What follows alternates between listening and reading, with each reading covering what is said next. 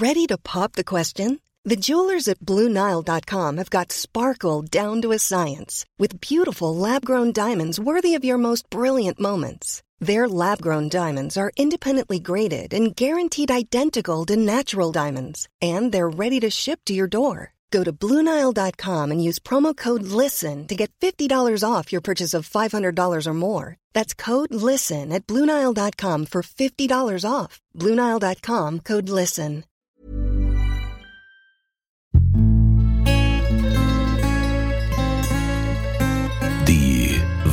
Weinwirtschaft.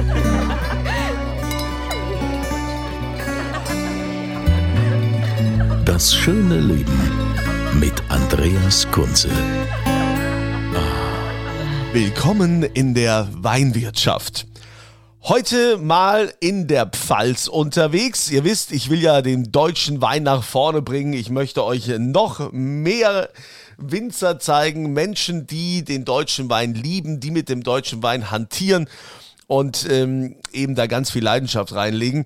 Ähm, heute ein Mensch, der mit Wein handelt. In Wachenheim begrüße ich Johannes Lochner. Servus Johannes. Servus, hallo. Du ha hast einen Laden, der nennt sich Rohstoff, ja, also Rohstoffwein. Genau. Äh, was heißt Rohstoff? Also wie, wie kommst du auf den Namen? Was, was, ist, äh, was ist die Message dabei? Ja, so wie, wie kam es damals dazu? Ähm, wir haben uns überlegt, wie nennt man so ein Brand im Endeffekt. Äh, wir wollten nichts machen mit irgendwie Vini oder Vino, whatever. Wir wussten ja schon relativ konkret, äh, wie der Weinstil aussehen wird. So, und im Endeffekt ging es uns darum, dass wir Weine haben, die jetzt auch weniger, also wenig behandelt wurden, wirklich urwüchsig sind, die, äh, die den Charakter sprechen lassen dürfen.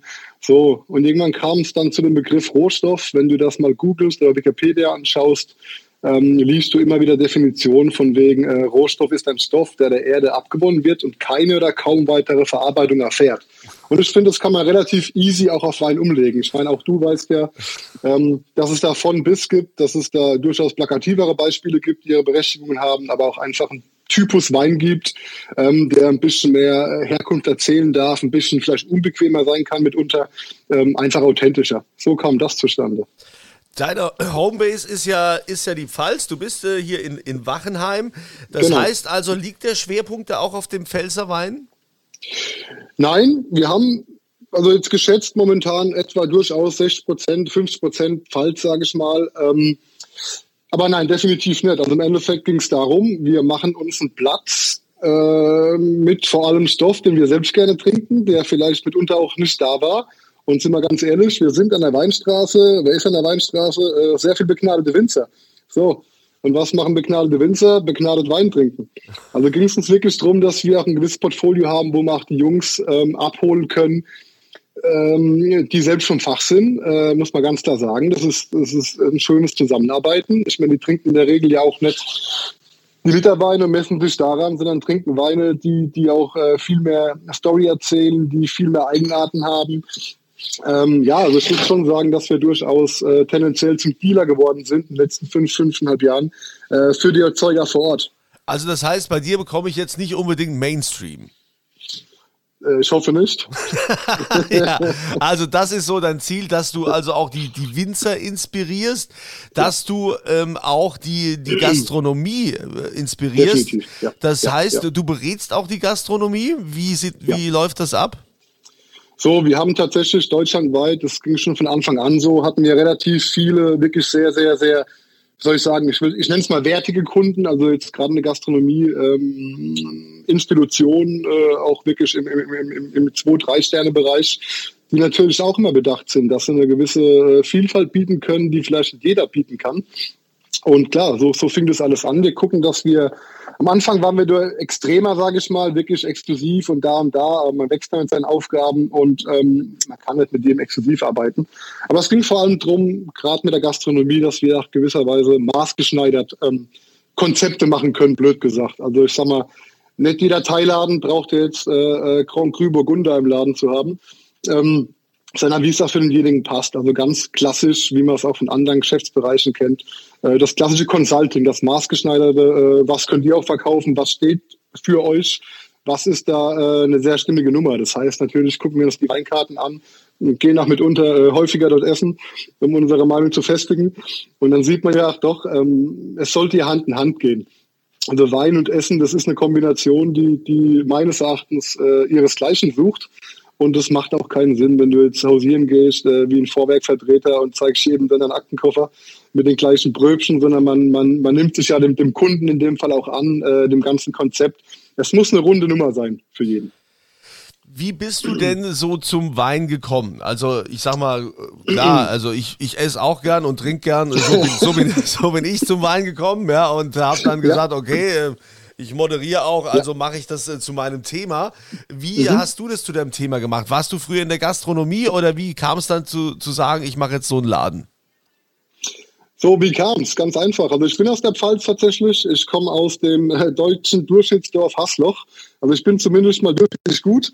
Ähm, ist wirklich ein Ort, in dem jetzt Weinbau nicht die größte Relevanz spielt, aber äh, angrenzende Gemeinden sind natürlich sowas wie, wie, wie ähm, ich sag mal jetzt die Neustadter Gemarkung, Deidesheim, äh, whatever. Und irgendwann ging es darum, was macht man? Was macht man so nach der Schule?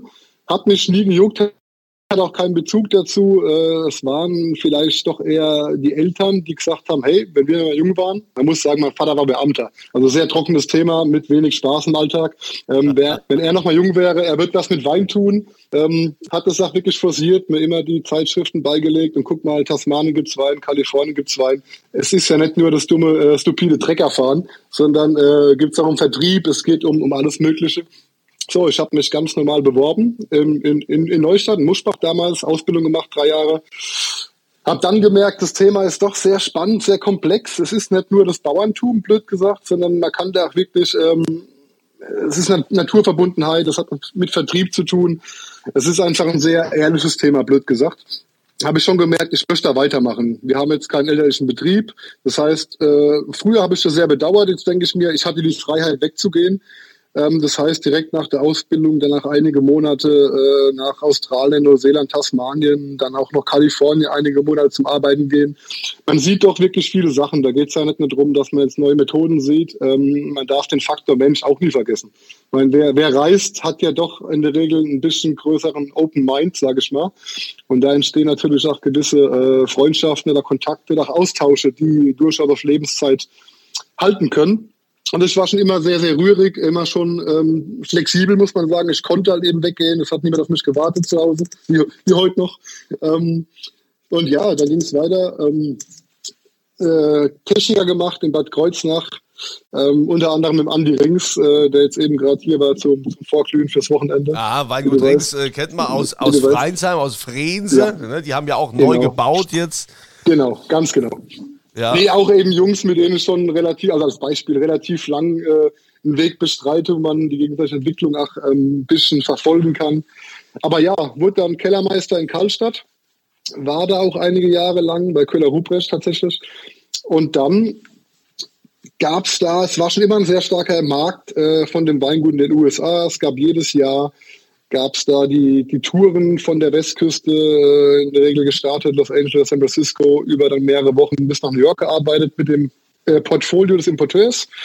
Und da schon mal gemerkt, cool, was war damals schon dabei vor zehn Jahren? Es waren Betriebe, die heute in der Szene, äh, also auch in Deutschland sehr, sehr präsent sind, ob es jetzt aus, aus dem Trentino Foradori ist, aus Sizilien, Occhi Pinti, ähm, oder auch sowas wie Matassa, was jetzt in der Naturweinwelt ein ganz großes Ding ist.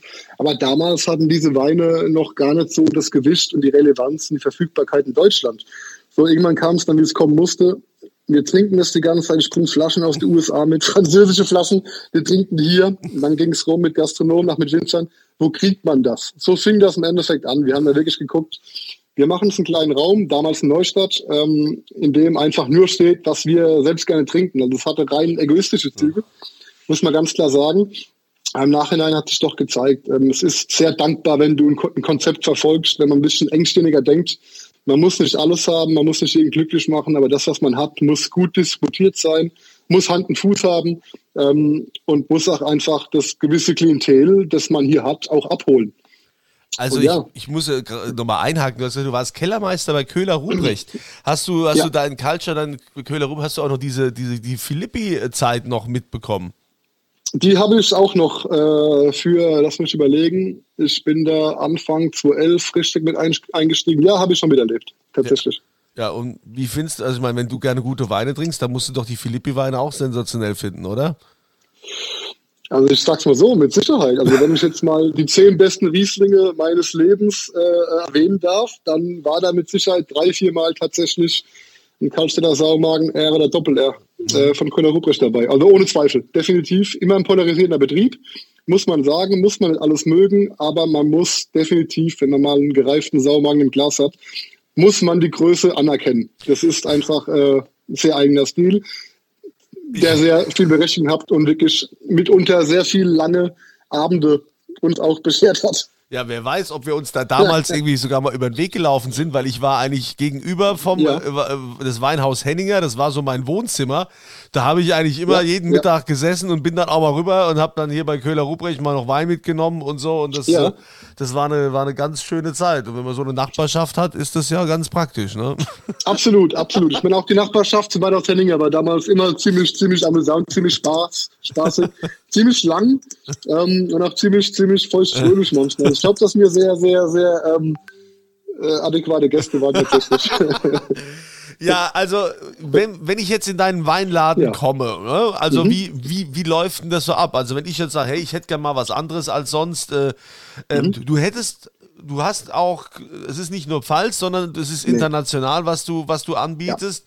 Ja, absolut. Und kann ich mich dann da durchprobieren oder muss ich da dann irgendwie eine Pauschale bezahlen oder wie, wie läuft es?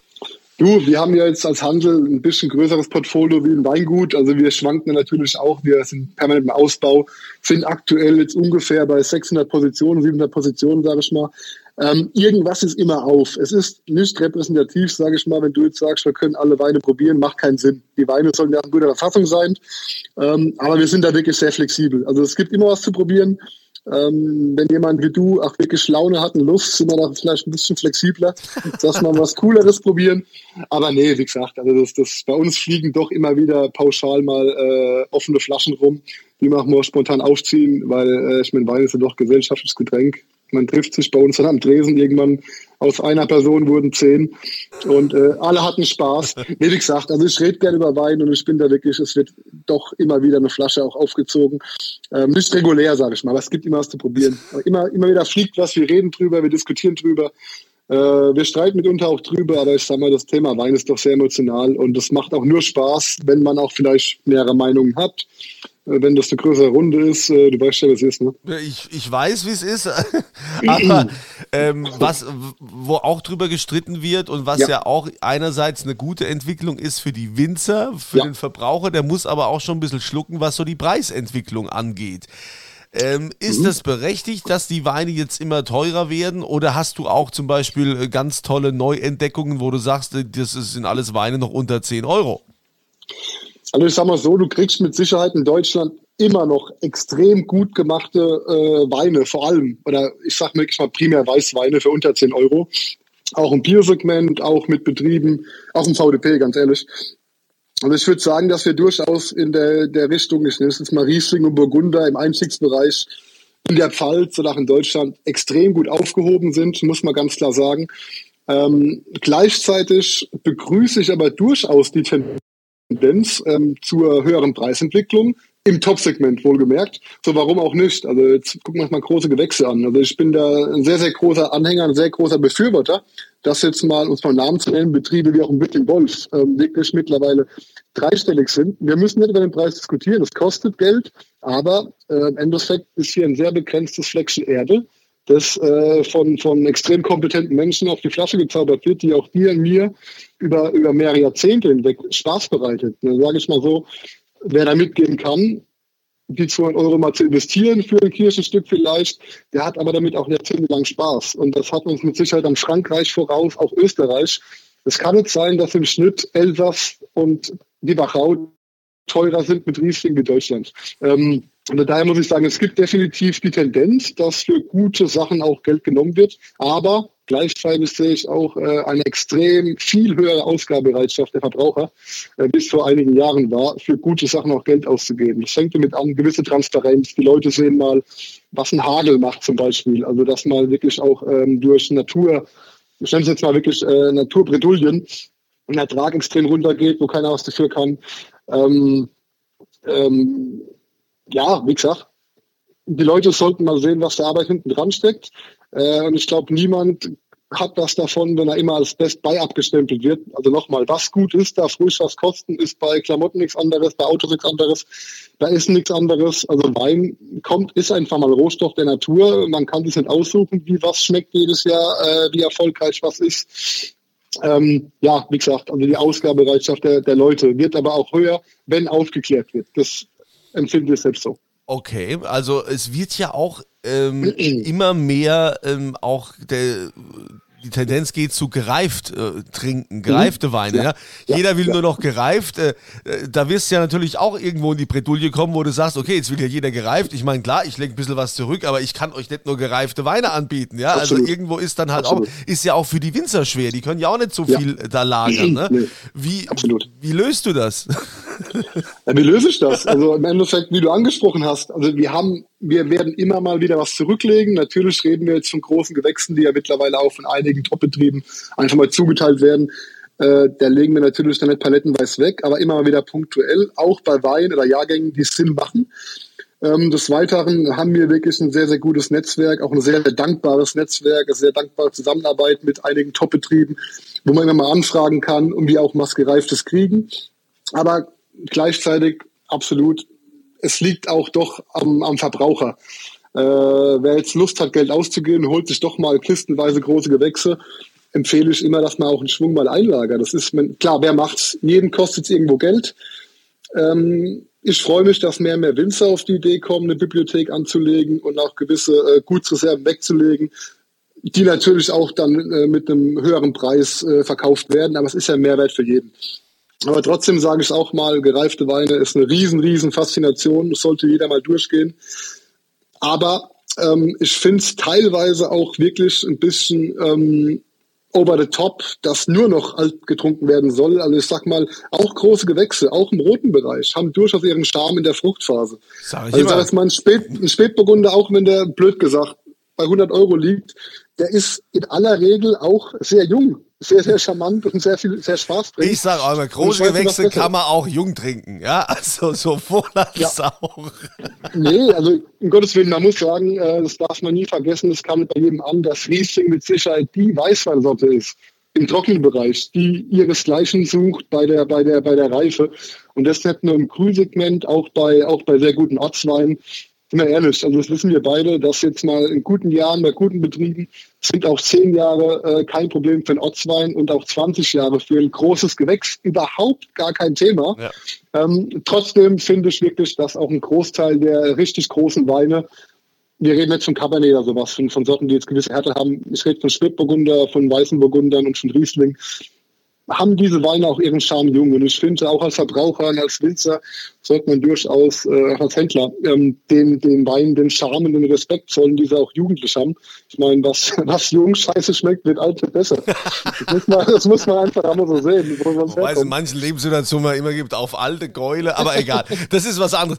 Ich wollte noch fragen ja, jetzt ja. Ähm, mit den ja. Weinen, die ihr da, also du hast natürlich mhm. ja viele Winzer, von denen du Weine hast und dann auch noch exportiert und aber kannst du so einen Trend irgendwie sagen? Gibt es denn zurzeit was, was, äh, was du zurzeit trinkst oder sagst, hey, das ist so ein Newcomer oder das ist gerade äh, der, der heiße Shit, den man, den man so mal trinken muss?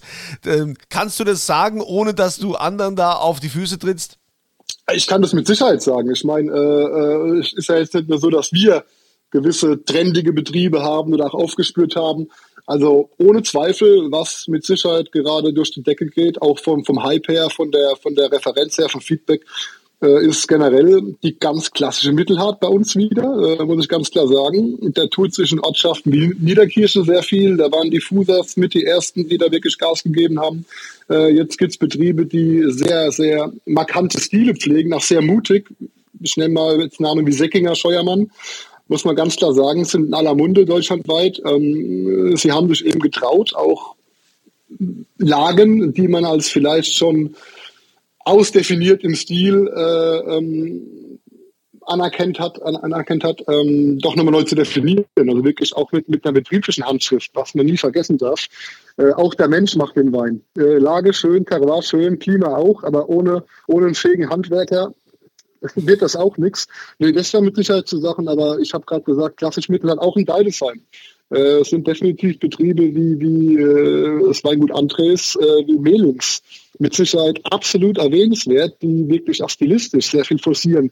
Sei es jetzt wirklich durchgegorener Stil, langes Hefelager, ähm, Mut zu mehr Erdigkeit, Mut zu mehr Ecken und Kanten. Ich meine, wenn eine Lage draufsteht, muss das nicht immer schmutzig sein. Es muss eine Eigenheit haben.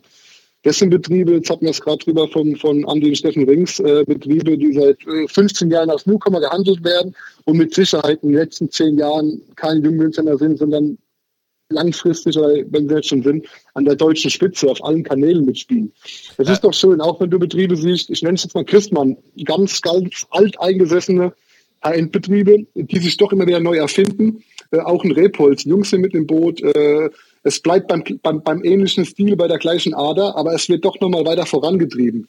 Und da muss ich auch immer wieder sagen, ähm, äh, wenn es mit der Zeit geht, geht mit der Zeit. Also es ist wirklich schön, dass sich die wenigen extrem guten ausruhen. Es ist wirklich schön anzusehen. Äh, keiner schläft, alle probieren mit Kollegen. Wir haben hier eine Goldgrube in der Pfalz, ein Riesennetzwerk und das ist extrem viel wert, das muss man sagen. Aber es ist schön, dass du auch sagst, äh, dass äh, von nichts kommt nichts. Das sieht man ja auch. Also gerade wenn wir, jetzt die, mhm. die Ringsbrüder als Beispiel sehen, ich habe die kennengelernt ja. in ihren Anfängen, weiß, wie die Klinken mhm. geputzt haben. Da hatten die irgendwie einen Portugieser ja. und hatten den ersten Jahrgang das Kreuz äh, habe ich damals unterstützt, weil den fand ich cool, ja, und habe dann ja. jedes Jahr auch den geschickt bekommen.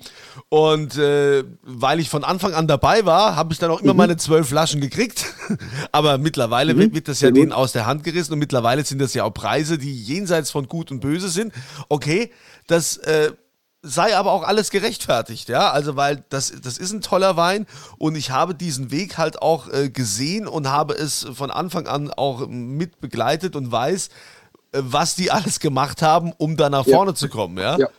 Und äh, das, von daher ist es wirklich schön, das auch zu sehen, dass die, die, die Winzer und gerade die vielen Jungen, dass da keiner äh, stehen bleibt, dass er sich nicht ausruht ja. auf das, was die Alten gemacht haben, sondern ja. die gehen neue Wege und äh, das macht Absolut. mächtig Spaß. Jetzt wollen natürlich auch alle anderen, die hier hören, Spaß haben, denn jetzt kommt hier der große Moment. Und das gibt's zu gewinnen. Was, lieber Lieber Johannes, möchtest du denn gerne in die Verlosung reingeben? Was, auf was dürfen wir uns freuen?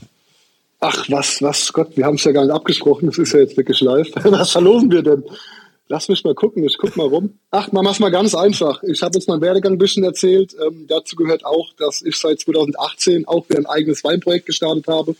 Ähm, und da würde ich tatsächlich sehr gerne eine Magnumflasche in den Ring werfen, wenn das okay wäre. Von deinem eigenen Weinprojekt?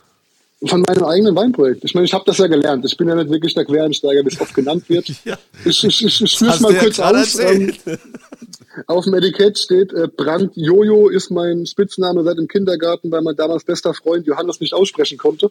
Äh, konnte man irgendwann branden, ist auch mein Rufname. Wir haben da äh, wieder angefangen, hat immer gejuckt, Wein zu machen. Äh, ich mach's kurz, ohne eigene Weinberge in der Pfalz. Äh, schlechte Aussichten, aber wir haben hier ein paar fähige Jungs. Äh, dazu zählen ähm, ähm, Rings, dazu zählt Säckinger, dazu zählen Scheuermänner, Andres, äh, wie auch ein Vincent Eimann. Das heißt, wir haben mit fähigen Jungs da äh, einen Deal gemacht, dass wir im Endeffekt, sie bearbeiten die Weinberge, wir machen eine Zielsetzung, wir übernehmen die Trauben, bauen das separat aus. Und ja, ich würde jetzt mal, was haben wir da?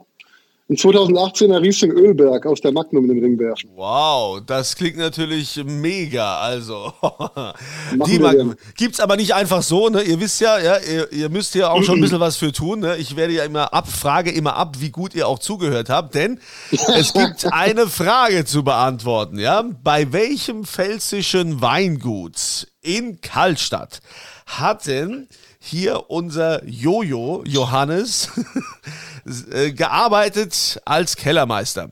Ja, wie hieß das? Das bitte eintragen. Ihr geht auf podcast.kunze.tv und dann gibt es dieses Formular mit Adresse und so weiter und dann immer hier Antwort zur aktuellen Frage oder irgendwie nur fragen. Ich weiß es nie, wie das genau dasteht. Ihr werdet es schon finden.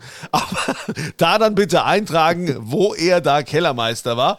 Und dann nehmt ihr teil an der Verlosung. Ja, also ich sehe schon, es hilft alles nichts. Ja, also Corona hat mich jetzt lang genug genervt und äh, es wird ja jetzt auch wärmer. Ich muss also mal nach Wachenheim kommen, hier zum, zum Rohstoff, um da bei Rohstoffwein auch mal hier äh, zu probieren und mal zu schauen, äh, was es da gibt, was ich unbedingt mir auch in den Keller legen muss. Ich bitte darum. also, Johannes, ich danke dir für deine Zeit. Ich wünsche dir weiterhin viel Erfolg bei dem, was du tust. Ich glaube, das wird ein gutes Jahr, das Jahr 2022. Und ähm, euch wünsche ich viel Glück bei der Verlosung. Ich wünsche euch eine tolle Woche, eine schöne Zeit. Freue mich, wenn ihr das nächste Mal auch wieder dabei seid. Bis dahin, immer volle Gläser.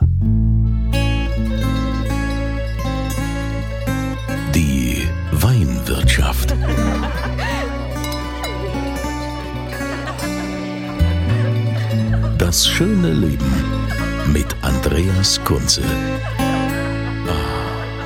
Die Weinwirtschaft wird produziert von Podcast Monkey. Podcast-monkey.com. A lot can happen in the next three years. Like a chatbot may be your new best friend. But what won't change? Needing health insurance. United Healthcare Tri Term Medical Plans are available for these changing times. Underwritten by Golden Rule Insurance Company, they offer budget friendly, flexible coverage for people who are in between jobs or missed open enrollment. The plans last nearly three years in some states, with access to a nationwide network of doctors and hospitals. So, for whatever tomorrow brings, United Healthcare Tri Term Medical Plans may be for you. Learn more at uh1.com.